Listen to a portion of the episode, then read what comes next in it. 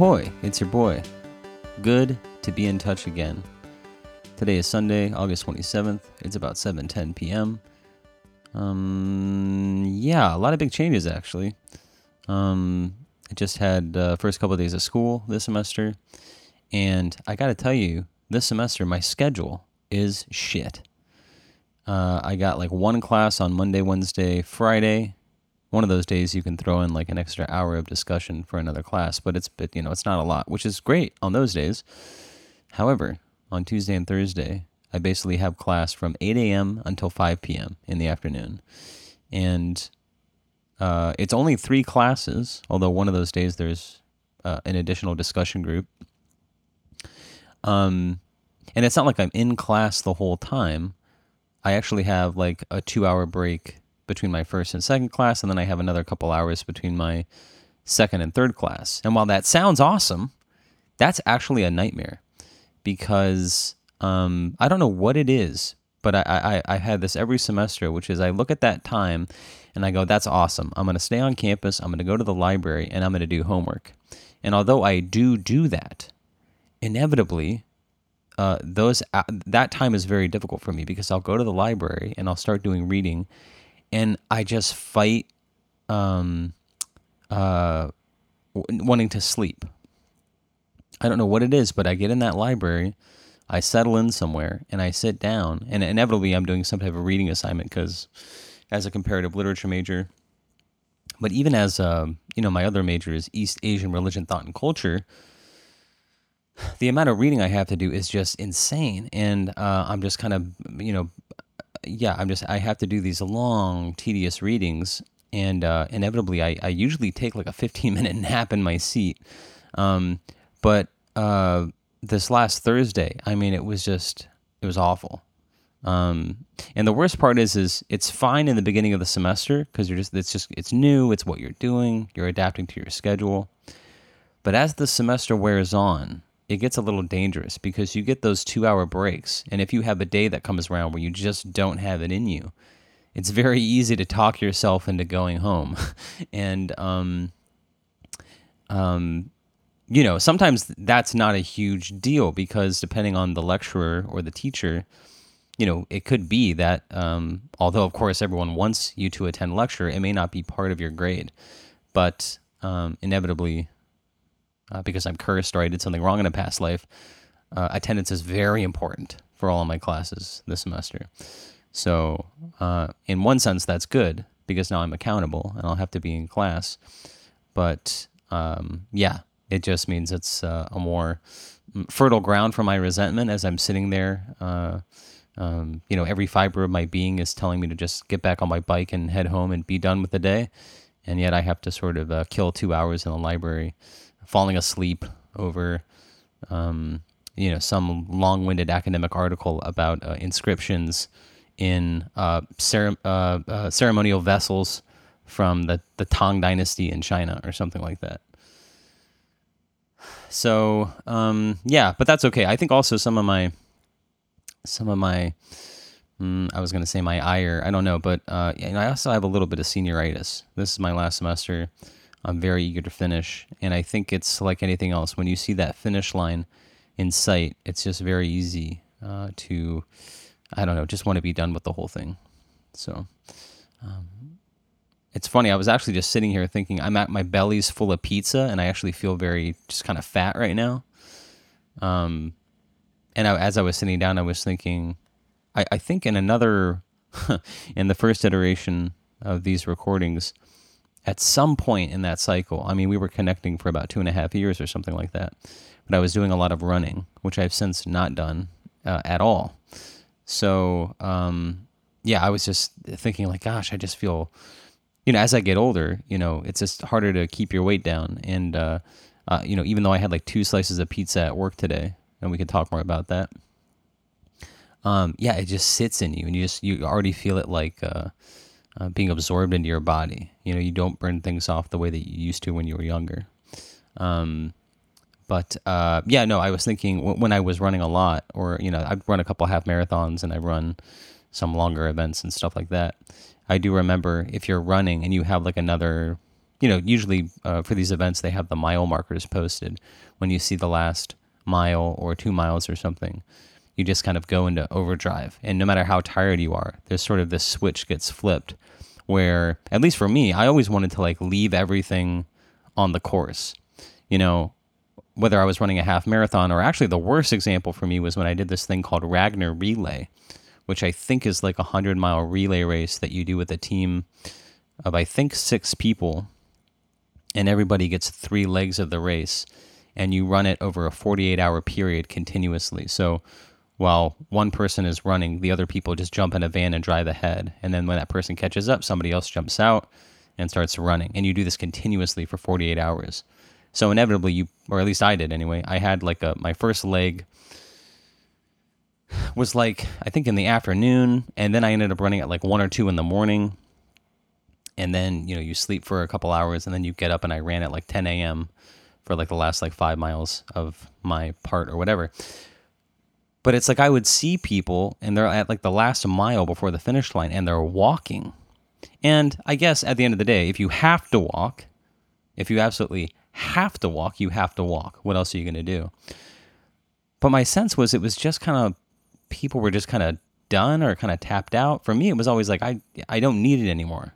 Like even if I'm tired, I can still reach down deep and just I don't know, find the energy I need. One to just finish strong but also, it's that other thing, and, and maybe it's just my vanity or whatever it is. I'm like, you're about to run to the finish line where everybody's waiting. Do you really want you you really want people to see you sauntering up to the finish line? Or, I mean, the strategy should have been you should have walked the last four or five miles and just run at the very end and look and look like you were finishing strong. You know what I mean? So it seemed like there was a tactical error there. But the point is, is yeah, maybe I'm just trying to draw a distinction between um, when I was running and I'm seeing the finish line, it was very easy to sort of uh, put the pedal to the metal. And yet, yeah, I, I feel like I'm kind of stutter stepping into this last semester at school. Um, but yeah, I sort of gestured toward work. Yeah, I said I ate pizza at work, and you're thinking, well, why'd you do that? Um, in my work, we have volunteers. A big part of my job is I train our volunteers and we do like four trainings a year. And uh, I've been gone for the last two months, obviously. But uh, as I'm coming back, we're finishing up a training cycle. And so we, quote, graduated our volunteers today. And we always throw a pizza party for them. And um, yeah, so that's nice. Although I think the big change, and maybe I talked about this, maybe I didn't talk about this, I'm not sure. But I've been in my current job for about six years. And uh, I originally started off as a volunteer there and um, I actually announced to my work uh, last week that uh, I will be. I basically gave them my notice that I'm going to be there for two more weeks, and then I'm going to quit. So, uh, yeah, basically just to give me a chance to focus on my studies, and uh, I'm taking a you know pretty heavy course load this semester. In addition to that, I have to write my honors thesis which I am, have, ostensibly have been working on for two semesters, or at least I was supposed to start last semester. And although I looked at it and kind of gathered some research materials, I haven't looked or thought looked at or thought about it in many months. So I admit that uh, although I have to pick that up here pretty soon, I'm also thinking I just don't know how that's going to work out. So, um, yeah. So I put in my two weeks. So, um, yeah, it definitely feels like uh, the end of an era for me. Um, but I also have to admit, you know, as important as my work was to me, um, and frankly, I'm not sure if I've talked about it at length or, or if I should, but I'll just say that I worked for the uh, the county crisis line. I started off as a volunteer there myself. I spent most of my time uh, as a shift supervisor and crisis counselor on the lines with our callers and supervising our volunteers. Um, and during that time, I was doing some training where I would teach classes for the volunteer cohorts that would come in. Um, and over time, I just took on more of that training responsibility and really, really enjoyed it. Um, eventually, I kind of um, was given a, you know, I was given, yeah, I basically transitioned away from uh, focusing on being on the lines with our callers to uh, interviewing volunteers, uh, training volunteers, designing and, and facilitating training and that sort of stuff. And um, although that's been great, and in some ways made me think about what I, you know, maybe uh, teaching or something like that would be something that I could do and enjoy. I've also kind of known for the last couple of years that I've, I've pretty much gotten everything I'm going to get out of this job. It's been very important for my personal and professional development, but it's just become increasingly clear that, um, mm, yeah, I've kind of gotten everything I'm going to get out of it. So, so yeah, I guess in one part I feel a little sad, or maybe actually, I'm I'm happy to be leaving because I think it will. Um, one, I just won't go as crazy as I have been going most semesters. I mean, I remember right before I left for Taiwan, um, I was just, you know, it's bad for my health. I just looked awful. I wasn't sleeping well. I was stressed. And um, at the end of the day, that's kind of, you know, like something I tell myself all the time when things get hard is I just say, well, it's called work for a reason. You know, it's just hard. And it's not like, uh, you know, I don't know. I guess it's not hard like some jobs are hard. It's not like uh, I'm doing anything, you know, especially difficult. Meaning there's millions of people in history who have been full time students and worked full time. So I kind of berate myself or tell myself that I, I shouldn't adopt uh, quite the uh, martyr mentality that I that I might sometimes. Um, this is just a part of life, and it's something that other people have done, and it's something that you can do as well. But if I'm being honest, at the same time, it was just really wreaking havoc on my physical health, on my mental health in some ways. And um, and I admit I I don't want to go into details because it seems like I don't know. It's not really my place to. You know, I can air my own dirty laundry, or you know, I can say and or and even regret things that I say about myself on this record, and and I can sort of live with that. But it's you know, it's not really my place to sort of air other people's dirty laundry or something like that. So I won't go into details about my work, but it's just been, you know, kind of frustrating for me for a long time. There just haven't been as many opportunities for um, advancement as I would have liked, and um, you know, just different philosophies on mm, operational things or systems levels, systems level thinking, um, where we just kind of um, our perspectives were divergent, and um, so yeah, again, I, I felt I've been sort of spinning my wheels, or that it's more of a job of convenience um, than anything else, which is not nothing, but you know that's not really going to be sustainable in the long run. I think so. So yeah, I admit I sort of talked about it in therapy, and uh, you know it's funny. I sort of go about my life, and I'm always looking for permission to do the things that I know I want to do. Um, you know, for example, when I first broached this topic in therapy a couple weeks ago, you know, it was all about, well, I need to find out if I'll be returning to Taiwan. And it was, I, was sort of framing the conversation in, in, in, terms of logistics. But as I was talking about it uh, in our last session, I was, you know, some things had happened that really kind of solidified that, you know, it, it it's really going to be a greater challenge than I anticipated continuing to stay in this position. You know, the frustrations that were kind of tolerable previously. You know, I think just after a long break of being in Taiwan and maybe having a better sense of the direction I'm headed and how I'd like to be spending my time, returning to those frustrations just didn't feel as sustainable or, or manageable. And, you know, my therapist was like, well, it, it sounds like you don't want to work there regardless of what the future holds, whether or not you go back to Taiwan. It just sounds like you don't want to be there. And if you don't have to financially, um, why would you? And so yeah, it was just clarifying for me because I feel like there's so many things in my life that if it were if it were just up to me or if I lived in a vacuum, I know exactly what I want to do. But I always struggle with making that decision or just doing the thing that I want to do because I always feel like I have to justify it to somebody else.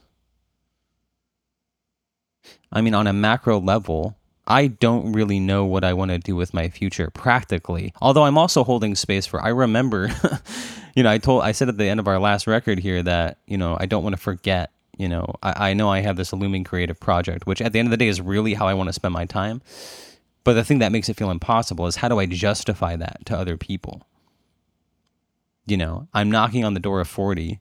I'm not established in a professional career. I'm actually just finishing my undergrad and it's like I, I feel this need you know maybe also as someone who's dating too who uh, not infrequently has to sit across from strangers and kind of present themselves to them as a viable uh, uh, romantic option.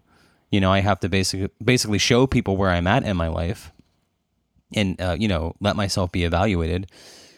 It can feel uncomfortable sometimes if I'm sitting across from someone who has different values from me or is expecting, you know, uh, yeah, yeah, they, they, they, yeah, maybe they just don't like where I'm at in my life. We're at very different places, you know, if they're well established in their career. I mean, especially at 40, you have people who like have kids or have already burned through one marriage, you know, and here I am like just graduating college. And, uh, you know, I, I, I guess I know on one level that my story is more complicated than that. But on first hearing, you know, it's, it's very easy for someone to just assume I've been sort of sitting on my hands, twiddling my thumbs for the last 15 years or so. But um but uh yeah, where am I going with that? I guess I'm saying you know, whether it's quitting my job or returning to Taiwan, yeah, I guess I can have a lot of clarity about what I want to do or the or or the, you know, whatever the next step in my life should be for me to make me happy. But it's very difficult for me to make that decision because I, f- I feel the need to justify it how, how am I going to justify that decision to other people?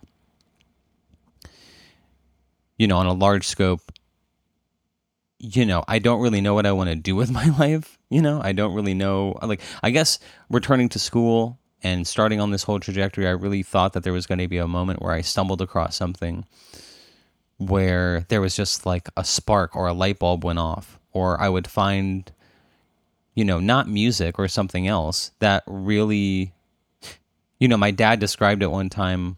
Um, he, he worked in sort of finance, more or less.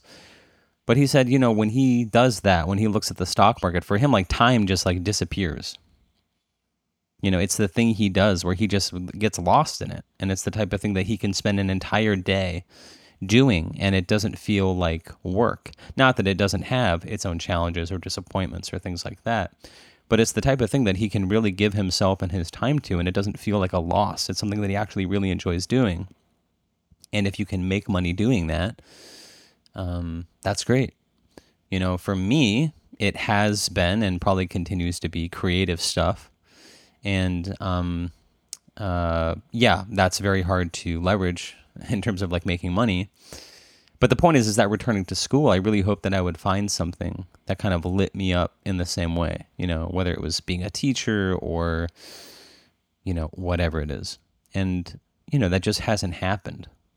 And so I'm really at a point where I'm kind of reconciling myself to the idea that although I would like to be a man of the world in a traditional sense, where I have a job that I that I sort of love and I can advance in a kind of typical career, and be fulfilled by that at the end of the day i'm i'm an artist you know and and i realize that's multidimensional but i'm a creative type and i'm just going to have to find a job and it's not going to be a job that fulfills me in the same way that art or creativity does. But it's going to have to be the best of what's around given the available information. And i still don't know what that is. It could be teaching. It could be something tangential to chinese or maybe it's teaching English in Taiwan or something like that. You know, but it's not going to be the kind of spirit fulfilling work that I was hoping to find. And so for now, I, I guess I'm trying to contrast it with what I do know, which is I'm going to graduate this semester. And really, the only thing I want for myself right now is to get back to Taiwan. You know, I've applied to a couple language programs um, that start at various times in the winter and the spring, either February or March and I would be there for three months. And, you know, that's not a lifelong plan.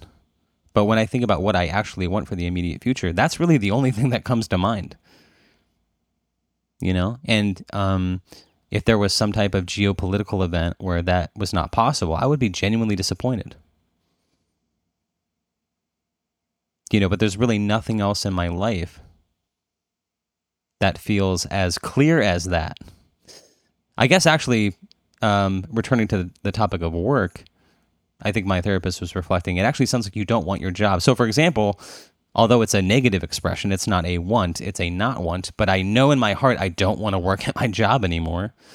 Uh, I know that very clearly. Um, So, but again, I, I feel a lot of external pressures. You know, it's, it, I guess for me, although I know what I want sometimes, it, it sort of pales in comparison to what I think I should be doing. You know, and I have to, th- you know, and, and, and the challenge for me is thinking about where does that should come from? So, for example, although I know I don't want to work at my job, and at the end of the day, financially, I don't have to, I have the resources to not work for a time if that's what I choose to do. But for some reason, I have this operating idea in my mind that I have to, that or that I should be a full time student and be going uh, and working full time. I should be working and going to school full time. And part of it I feel is like a penance like because I'm 38, because I've you know put off this chapter of my life, this or graduating college or something like that, that I need to make it harder for myself. You know, I was sort of laughing with a friend, honestly. I was saying, I had this thought actually as I was walking around campus the other day, which is, you know, this is not boasting, this is just true, which is since returning to school, I've been an exceptional student um, even while I've been working. I've gotten straight A's except for one B plus that I got in my fourth semester of Mandarin, but I've gotten straight A's. You know, um, honors list, dean's list. I was awarded the CLS scholarship to study Man, uh, Mandarin in Taiwan. Um, you know, I'll be applying for a, for a Fulbright scholarship to maybe go to graduate school in Taiwan, which I think I'm very competitive for. Uh, I got an invitation to Phi Beta Kappa, which I am now a member of which you can Google. I don't. Not first of all, I don't really care what Phi Beta Kappa is, but it's you know it's a, the type of thing that looks good on a resume. And um, but at the but at the same time, I'm also thinking you're an adult. You know, there's a part of me that treats it like, well, it's like if you were playing basketball with a bunch of elementary schoolers, you should be killing it. You know what I'm saying?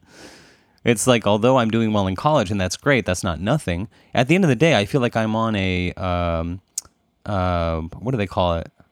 Like an obstacle course that's designed for people who are at least 18 and probably at most in their early 20s for the most part. Right. So I feel like I should be killing it. It's very easy for me to discount those accomplishments because I say that's what you should be doing, especially as an adult. And if you're choosing to be in college in this chapter of your life, you should be working full time as well, like just for your own dignity, right? as I'm sort of exiting my job, I feel like I'm also walking into this chapter of my life where I'm just a college student. And that feels a little infantile or juvenile. You know, as if it's somehow not enough for someone at my age to just be going to school.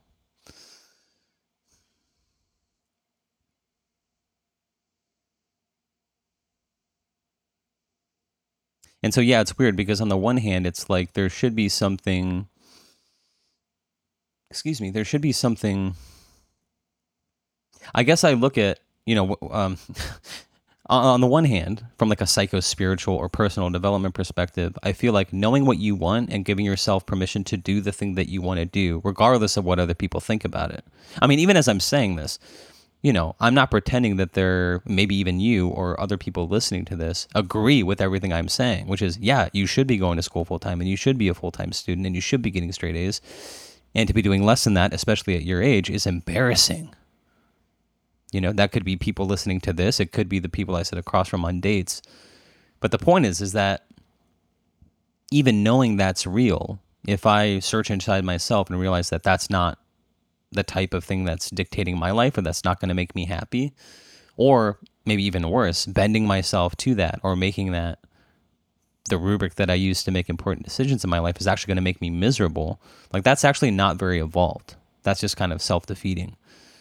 And in a way, it's kind of immature, you know, to just kind of defer or look to the world to tell you what you should be doing. In a way, the more mature thing, the more evolved thing even if it's confusing to other people, is to, to do the thing that you know is going to make you happy. That's winning. You know, for example, I I just watched this movie, The Big Short, uh, which is not a great movie, but it's on Netflix right now, and it's so weird. It's one of these things where when I went into work today and we had our sort of get together with the volunteers who are graduating, And my supervisor said, Oh, I just watched The Big Short. And I said, You're fucking shitting me. I literally finished that this morning before I came here. And it just reminded me that, you know, although we, you know, especially online, whether it's Netflix or what other streaming services we use, we think we're kind of watching our own thing, but we're all kind of being shown the same content at the same time. Even these old movies like The Big Short, which I think came out in like 2015. You know, I don't know. It just feels like we're all uh, picking from the same buffet. And so, anyway, there was something invalidating about that as well. I was sort of watching this movie, um, um, and uh, yeah, yeah, it, it was just weird that you know my supervisor had sort of watched the same thing or had been served up the same content. It felt like uh, I don't know. I think my algorithm knows me or something, but it, it, it doesn't. It's just feeding me the same shit it's feeding everybody else. But the point is, is that you know, there's a, you know, I, I don't pretend to really understand the whole housing crisis or the financial stuff that happened in 2007 even though I lived through it. Um, but one of the takeaways is basically one of the reasons this you know financial crisis was so cataclysmic was that you just had a kind of collective delusion and everybody was kind of playing the same game because nobody was really looking into things. Everybody was just kind of getting along the same way everybody else was.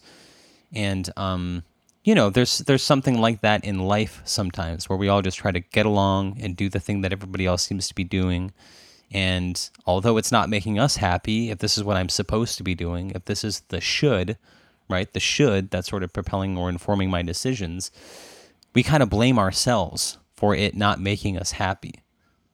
You know, uh, which is what I live with. You know, it's not like I think, oh, this is not making me happy. I guess I want something else. It's like, oh, this isn't making me happy. I guess there's something wrong with me, is really how I feel about it most times. So yeah, I don't know. I guess I'm just trying to say I feel like you know, when I make these decisions like despite what other people might think about this, I know work is not making me happy. Um, and I need to trust my own judgment about that. And especially since I don't have to work, I'm just going to give myself permission to quit that job and see how that works for me. that is uh, that there's a you know, you may scoff and laugh at this, but believe it or not, for me, there's a type of courage in that. Um, when I make those types of decisions, I feel like, you know, I feel like I'm taking a risk. You know, I'm kind of betting on myself in a way that I don't normally do. And, you know, that's a very uncomfortable thing for me to do. But I'm trying to do more of it. And I think uh, just trying to get back to where I was talking about before. Like I don't really know what I want to do long term, and so I feel that pressure. I, you know, I have these sort of imaginary voices or phantoms that I just sort of imagine circling around me and putting this sort of invisible pressure on me. Um, at the end of the day, there's no one banging down my door or interrogating me or asking me these types of questions, but I put this pressure on myself, or I imagine that these types of people exist you know, even though I don't know what I want to do long term, I know that I want to get back to Taiwan. I know I want to go back in the winter and, and spring and just continue my language study and trust that process and see what it presents to me. Um, you know, and that's all I know. I know I want to. I don't want to work at my job. I know I want to graduate. I want to finish strong, so I'll work hard at that. And after that, I'd like to go to Taiwan for another three months. And that's about it.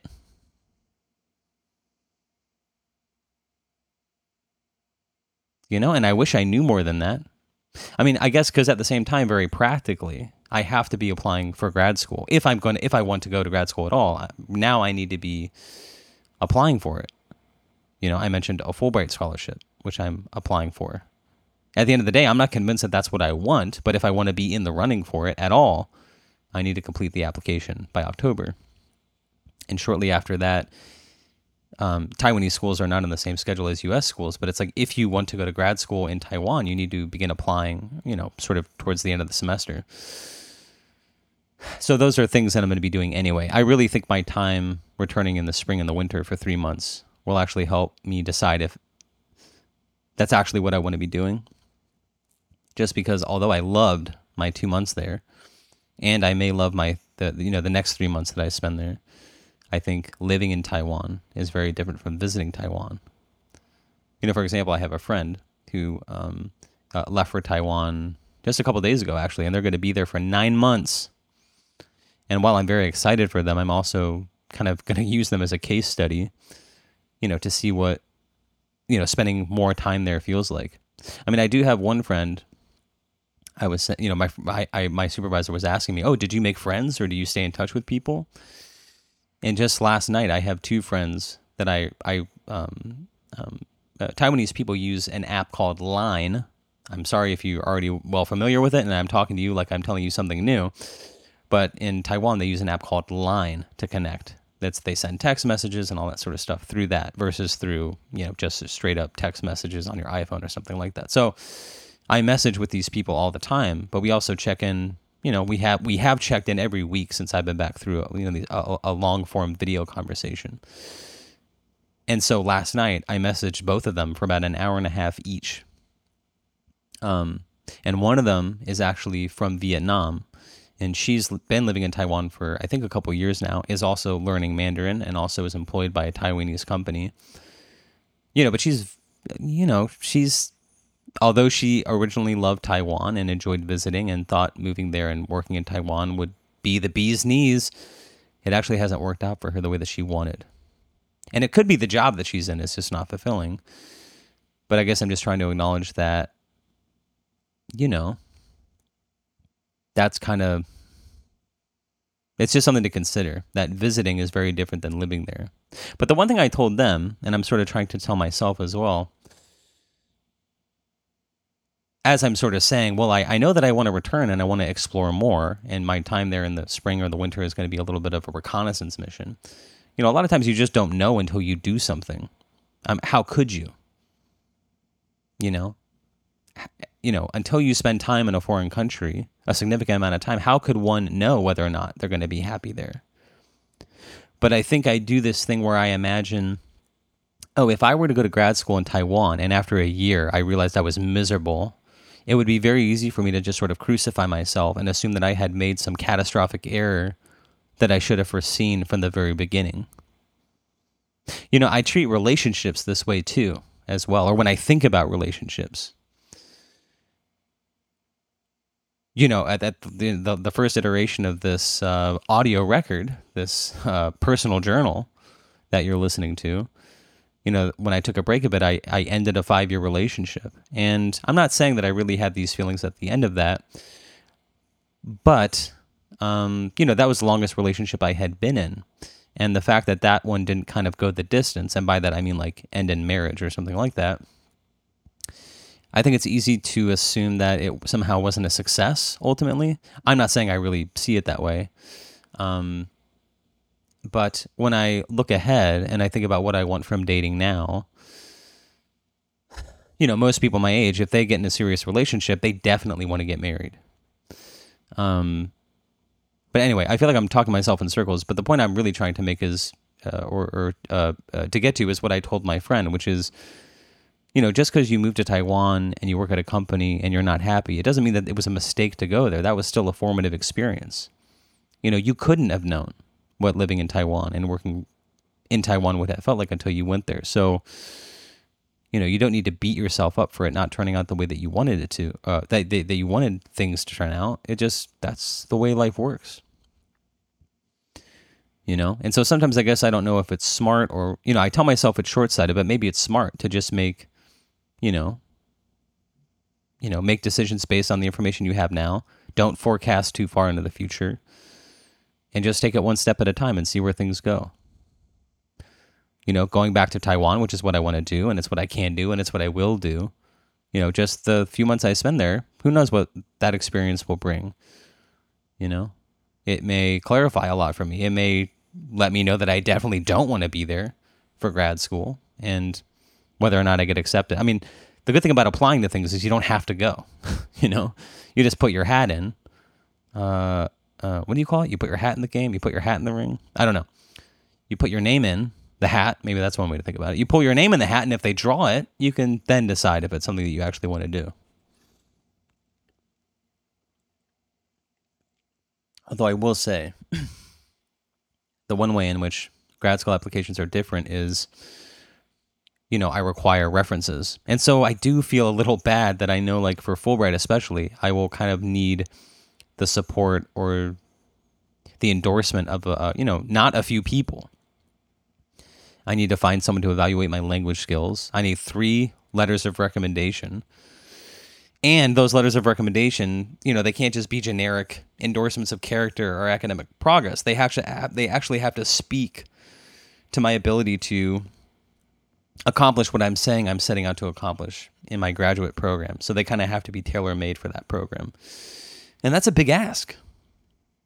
You know, so I guess at this point I'm waffling a little bit because I do feel ambivalent if that's something that I want to do or not. And I guess I feel bad about, you know, asking people to devote their own time for me to be considered for something that I'm actually kind of on the fence about. So, oh, even talking about it makes me a little whatever. Yeah, speaking of giving yourself permission to do things, this is very forced, but I'm trying to remind myself. I remember at the end of our, you know, the last installment of whatever this is, I was talking about the Christopher Nolan film Memento and not forgetting. And, um, yeah, I guess I'm trying to remind myself you know, I, I haven't listened back to it, but I think the last time that we connected, I probably made a kind of hopeful or, mm, you know, maybe even prayerful, if that's not too heavy handed a word, a prayerful statement about, hey, I hope by the time we reconnect or you hear from me, I've made meaningful progress on this creative project finally, or I've, I've finally picked it up in earnest. And I haven't done that. And, um, you know, I don't have a lot to say about it other than the same thing over and over again. But as I come to this, I guess I just want to just keep bringing it up and reminding myself that it's something to think about meaningfully. And, um, oh, I don't know. The minute I start talking about it, I sort of regret it. But, um, yeah, maybe that's enough. I just want to acknowledge it and say that I haven't forgotten about it. And it's something I need to continue thinking about. And who knows? I mean, it could be that once I'm once I graduate, even if I do go to grad school, I'll have an entire semester and a summer to myself for the most part. I mean, even if I do go to Taiwan for my language study, you know, there's uh, many hours in the day. There's still plenty of time to do creative things if that's what I want to do. And who knows? Maybe, you know, kind of writing in exile or writing, you know, in a place far removed from my routine is just the thing I need because I admit, I said when I came back, I the last thing I wanted is to fall into my routine, and I have to be honest with you. I, f- I mean, I I sort of fell back into that immediately. You know, the minute I start classes again, I feel like I'm back in the same part of my life. You know, and it's like this whole experience in Taiwan didn't happen, and you know, I think part of you know quitting my job is just trying to you know do something drastic to make sure that something about this these next few months or this last semester is not like the others and it doesn't mean that i take on any added responsibilities or that i work exponentially harder. In a way maybe it's like just taking a risk to actually work less hard in some ways. You know to to be healthier. You know, it's not like uh, maybe I don't use this time to uh, write the next great American novel or anything, but I use that time to like go to bed at a reasonable hour, or maybe exercise more, you know, or I don't know, read a book for fun.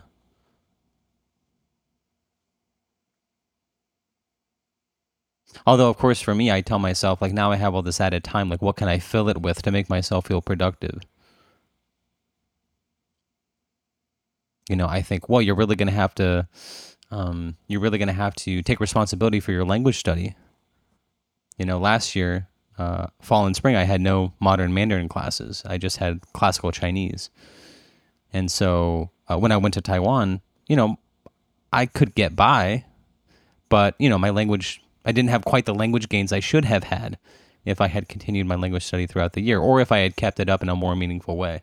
You know, I had language partners that I would connect with and we would talk a little bit, but that just kind of kept things from drying up completely. You know, there was really no improvement there. And so I don't know. I think about this. I think I was sort of inching toward this topic at the beginning of our talk here, and I sort of lost the plot a little bit. But I, I did have an interesting moment in therapy as well, which was sort of tangentially related to my therapist saying, Well, you know what you want to do. You know, and there are things that I feel very clearly that I know I want to do. Like, yeah, I want to quit my job. And so therapy is great for validating those things. Doesn't mean that you follow through with those plans, but it can just clarify for you how you actually feel about things. Um, you know, I know I want to return to Taiwan, and so that's very validating, and so I will be doing that. But my therapist made this observation that felt a little strange to me, which is as I was saying, you know, when I returned to school, I really wanted to find the thing that I fell in love with, and that when I did at the time sort of slipped away. Um, you know, the types of you know the type of way I would feel sometimes when I'm working on creative stuff, or when I was songwriting, or even editing video. And my therapist's like, "Well, you have," and I was like, "Well, what's that?" And she's like, "Chinese." And I was like, "It's interesting that you say that because I was a- I've actually had conversations with people recently, and maybe I've said it here as well. I actually don't feel like I'm in love with Chinese, the language. You know, it's not. I mean, one, I don't think I'm that talented at it." it's been very hard for me. And actually, for most of my studying, and I think some of it's predicated on I had kind of a unique entry point into the language, I've like not been like great at it. You know, I mean, I started studying. I had a year's, you know, I had to sort of crash course my way into studying Mandarin and took a year's worth of study over the summer. And when I started, you know, with a regular course load in the fall, I was like one of the worst people in the class consistently for the entire semester. I mean, especially for how much work I put in. I mean, there were people who spoke or were not as good as me, but that was because they just didn't, they clearly weren't doing the work. I was doing the work and the homework, and I showed up to class every day, and I was just not very good. You know, most of the students were just better than me. Um, um, and when I went to Middlebury, I mean, I originally went sort of like temporarily, or given the exposure that I had had, I should have been a third year student. But it was very apparent very quickly that that was going to be too challenging for me, and I had to be like be demoted to a more elementary level. Uh, and um, you know that was great for my language gains, but it was also you know I had to reconcile myself to the fact that like you know, I guess given my exposure level, I wasn't where I should be. And that's actually one of the frustrating things about language, which is actually, even though I've been studying the, in terms of calendar time, I've only been studying the language for two years. I've actually had five years worth of exposure.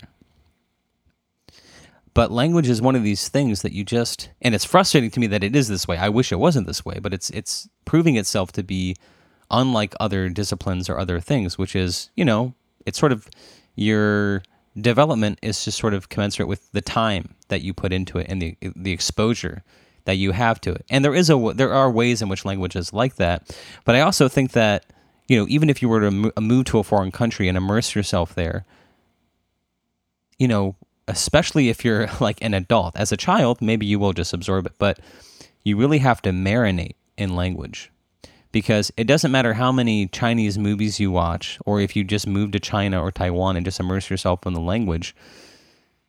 Although I don't want to say that the input is nothing, if you're not understanding what's happening, you know, you're not just going to magically learn the language. It's just going to wash over you. And um you know, it's really maybe it's a bit like well, I was going to say working out or something like that, but actually, I, you know, it's like, yeah, if you just sort of never leave the treadmill, of course you're going to lose weight a lot faster. Um, so yeah, I don't, I don't know. Maybe it's like muscle. I mean, no matter how much you want to do, your muscles are going to give out. You know, your muscles are only as strong as they are. You know, so it doesn't matter. You can't really will yourself to do more if your body's sort of giving out. And I, I, am not pretending this is a perfect analogy, but I think you understand what I'm trying to say, which is although I've had X amount of input, it's just going to be impossible for my language ability to actually be there, you know, um, because, yeah, my skills are only going to develop so fast. So, although I'm doing very well for two years, and I've had some people let me know, they're very surprised. Oh, wow, you're only studying the language for two years, you're doing very well. There are also times where I feel you know, well behind where I should be. And um, that's very frustrating. So, anyway, I think I'm just trying to say that you know, when I imagine myself stumbling on the thing that I would that I love to do, there would be you know, signs that I was sort of meant to do this because I would just sort of feel the wind at my back and I would feel myself taking off and I would be excelling at it. And at the end of the day, uh, that's just not true of my language study. I've always done very good. My grades have always been very good because I am a good student. But there's actually a sense in which like being getting good grades and also just having a strong sense of where I'm actually at that's clarified for me that being a good student and having a, a skill set are actually two different things. You know, I took a semester of calculus and a semester of statistics and got an A in both, and I don't understand those topics. You know, so yeah, I guess whether it's language or math, you know, you can get an A in something and not understand it. And that may sound very strange, but I guess I'm just trying to say a good student is one thing and somebody who has a skill set is something else. So, you know, um, I guess it's like even at my job, which was sort of like mental health related, I was working alongside, and, and I originally went to school to study psychology, maybe to become a therapist. But when I was alongside people who were in grad school for social work or to be clinicians or studying psychology, I, it was obvious to me that we were not the same type of people. I mean, they would talk about this stuff with a level of passion that I just knew in my heart I didn't possess. And I have to admit, I have a little bit of that feeling with Chinese too. Like, there's people who love the language and they just can't get enough of it and they want to study vocab. And, you know, I mean, one of my roommates actually, when I was in Taiwan, was like, you know, teaching themselves like a different type of, you know, it's called, I think it's called like Bopum, Bopum, Bopumufu or Bopumufa. I'm gonna laugh if I hear this when I actually get my mind around what it is. But basically, it's you know, um, uh, if you're actually Chinese or Taiwanese, this is the way that you learn um, syllables and and and actually how to type uh, Chinese characters versus what we use, which is called pinyin. Um, but like they were just teaching themselves that, and also, you know, there's this. Uh, it's actually interesting. My supervisor texted me last night and asked me about this, which I didn't really understand but sometimes people hear about the difference between simplified and traditional Chinese, and they think it's uh, something to do with the spoken language. It's not. It's actually how the language is written. So if you speak Mandarin, Mandarin can be written in either traditional or simplified characters, and the traditional characters are just that. They're the original characters, but they're more complex. They're harder to write, they're more involved. And so to increase literacy, they created simplified characters and that has become the standard version. Uh, but there are so if in America, if you're learning Chinese, your uh, courses probably default to using simplified characters because that's standard in China. However, there are places in the world like Hong Kong and Taiwan that still use traditional characters exclusively. So, although my inclination is to learn simplified and stick with that, you know, some students have taken it upon themselves to learn traditional characters. And I don't really have that impulse. Although now I have to, you know, I will have to sort of go back and kind of uh, learn traditional characters again. But um, yeah, so all this to just say, like, I I don't see that type of like above and beyond that I would like to see for myself and something that um, if I'm going to be giving my time to it, that I would be putting in, if that makes sense. Um, but yeah, so it was just yeah, it was just strange for my therapist to say, "Well, you love Chinese," and I'd be like, "That's interesting because I don't feel like I love Chinese." And this is a very scary thing for me to say, but even in my last relationship, although I know intellectually that I loved this person, I never felt like I was falling in love with them. And while that sounds bad, hear me out. I want to contrast that with the sort of brief story that I told you last time about dating in Taiwan, which is I went on a date with someone that I had two dates with that were the best dates I've ever been on in my life. And I'm embarrassed to admit that I, I literally thought, oh, this is what it's like when you meet the person that you're going to marry. But because that didn't pan out, you know, you know, the the real takeaway is that actually those firework types of experiences, although they're great and they're awesome when they happen, and I don't want to say that it wasn't awesome, they actually don't forecast a lot. They actually don't tell you a lot. You know, they just kind of are what they are. For example, I love art and creativity. and I'm not going to make a living out of it. That's just the way it is. You know, I tell myself when I find the thing I'm supposed to be doing, I'm going to excel at it. Right? We have a lot of su- successful people and entrepreneurs and whatever personalities telling us that you know, if you sort of unlock or you solve the Rubik's cube of your life and yourself, when you find the thing that you're supposed to be doing, you're going to take off like a rocket ship. And while I want that, excuse me, as while I want that for myself and I want that for you, that just may not be the way the cracker crumbles. You know? At the end of the day, life is really like these other things, which is the longest and most meaningful relationship of my life with someone who I did love, by the way. It was much more calmer and, you know, it just sort of kept on going and it was always good and didn't stop. And I guess I'm trying to equate that with language study. You know, my therapist says, You love Chinese. And I go, Well, I guess. But maybe maybe I'm a little miscalibrated and then I'm looking for the fireworks or I'm looking for the thing that you know, I feel like I'm going to take off like a rocket ship, but maybe this is just what life is. You find the thing that you do and as long as it works, you just kind of keep going down that path and as long as long as doors keep opening, you just kind of take the ride wherever wherever it leads you. You know, and I feel like that's kind of where I'm at, which is, yeah, I don't know what the future holds. I don't know where this is leading me, but right now this is working out pretty well. You know, learning Chinese has given me a lot of experiences I just never would have had otherwise. And as long as that's working out for me, as long as I want to do that, let's see where that goes. You know, take the ride.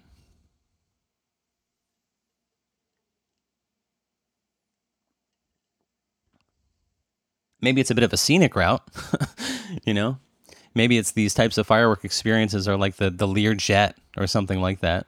And the, while that's very fun, you know, maybe there's a way, it, it's because it's all fireworks, it's going to burn out very quickly. But sometimes the thing that really, the, the real vehicle, the greater vehicle of our lives, the thing that's really going to take us the distance is the one that's kind of slow and steady. You know, that's the thing that's going to burn the longest. For example, it's interesting to me when I think about, you know, when I, the sort of first installment of this little personal journal was like 100 recordings, right? And that was like two and a half years of doing that every week. and that just kind of went by like nothing. But when I look back on that repository of recordings, and you're, you know, if you're hearing this for the first time, you're certainly welcome to go back and hear those. It's just interesting what you can create if you just kind of commit to the process and just chip away at something. You know? And it may not mean anything to anybody else, but it's like I heard Tony Robbins say this one thing, which, you know, is a little platitudinous, but I think it happens to be true, which is people generally vastly overestimate what they can accomplish in one year but they vastly underestimate what they can accomplish in 10 years. You know, and I'm not pretending that this is the best thing ever. In fact, you know, um, I don't know if this is disappointing to hear, but there's actually something about recording these little journals, which is, you know, it's it's part an exercise in tolerating my own mediocrity. You know, there's so much about you know when i was writing songs and everything had to be perfect and i would just sort of excoriate myself for you know um, just trying to find the perfect word or perfect turn of phrase you know although that was good and that led me to write some songs some some songs some songs that i think are pretty good um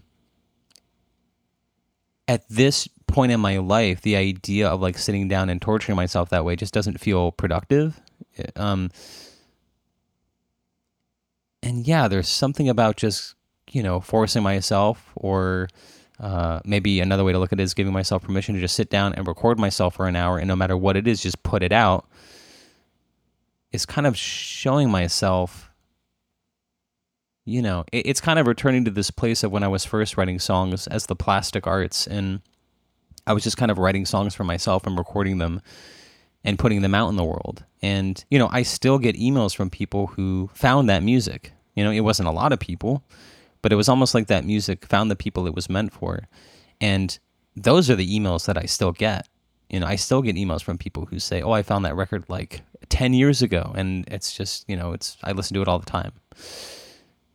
You know, there's not a lot of people listening to this. I'm not reaching a lot of people with these recordings. And in fact, a lot of the people I'm reaching don't like it. but at least the feedback that I've gotten is that people don't like it. But, you know, I know that some of you do because I also I also get that feedback as well. So I think the point I'm trying to make is just trusting the process and commit first of all committing to a process and then just trusting it because even if the thing is not perfection in and of itself, it's the commitment to the process and letting it take you somewhere um, that is meaningful. You know, in a way, I don't. I, I guess as I'm thinking about it now, maybe I will look up and decide that I actually love Chinese and I've just been deluding myself. Um, yeah, or, or there's you know whatever self-destructive or whatever uh, operating software I have in my brain is just trying to convince me otherwise. But you know, maybe I don't need to be in love with Chinese either. You know, maybe I'm I'm sort of shooting at the wrong target. If whether it's in relationships or in my major or in my work or in my life, if I'm just kind of sitting around waiting for the sign from God, you know, the clear kind of the clouds depart and uh, the light to sort of shine down on me and let me know that this is the way forward, you're probably going to miss a lot of opportunities, right? I mean, there's that sort of overused sort of example of I don't know the story exactly, but it's like there's a flood and the person sees it as like a sign from God. And so as their neighbors evacuate, they say, "Come with us." And they say, "No, I'm waiting for a sign from God." And then one of the rescue boats comes by and say, "Hey, hop on." And he says, "No, I'm waiting for a sign from God." And then of course the guy dies and he goes to heaven. And God's like, "Hey man, what's up with you? Why'd you do that?" He says, "I was waiting for a sign from you." And he's like, "Well, I sent the neighbors, I sent the boat, etc., etc." You get the idea. So I guess I'm just trying to say that sometimes actually a better example would be in Labyrinth where Jennifer Connelly's sort of running down the pathway and she's thinking, there's no turns, there's no doors, there's no anything. And the little worm says, there's a turn right in front of you. You know, if we just go through our experience in our life, sort of waiting for these big overtures, we're actually going to miss all the turns and all the pathways that could have led us to the goal in the first place. So that's what I'm going to do. I'm going to try to trust the process. I'm going to take the ride. And uh, yeah, as long as the way keeps opening up ahead of me, I'll just uh, do that. Um, so anyway, I'm already hearing this exit music play me off, which lets me know it's time to go. Um, so yeah, I'm not sure if we can put a button on anything or if we're going to finish very gracefully here, but um, that's okay. There's future installments for us to sort of pick these things up and continue the conversation. So, well, we'll just have to wait for that then. So until then. Uh, I'll thank you again. Thank you for your time. Thank you for listening. And ciao for now.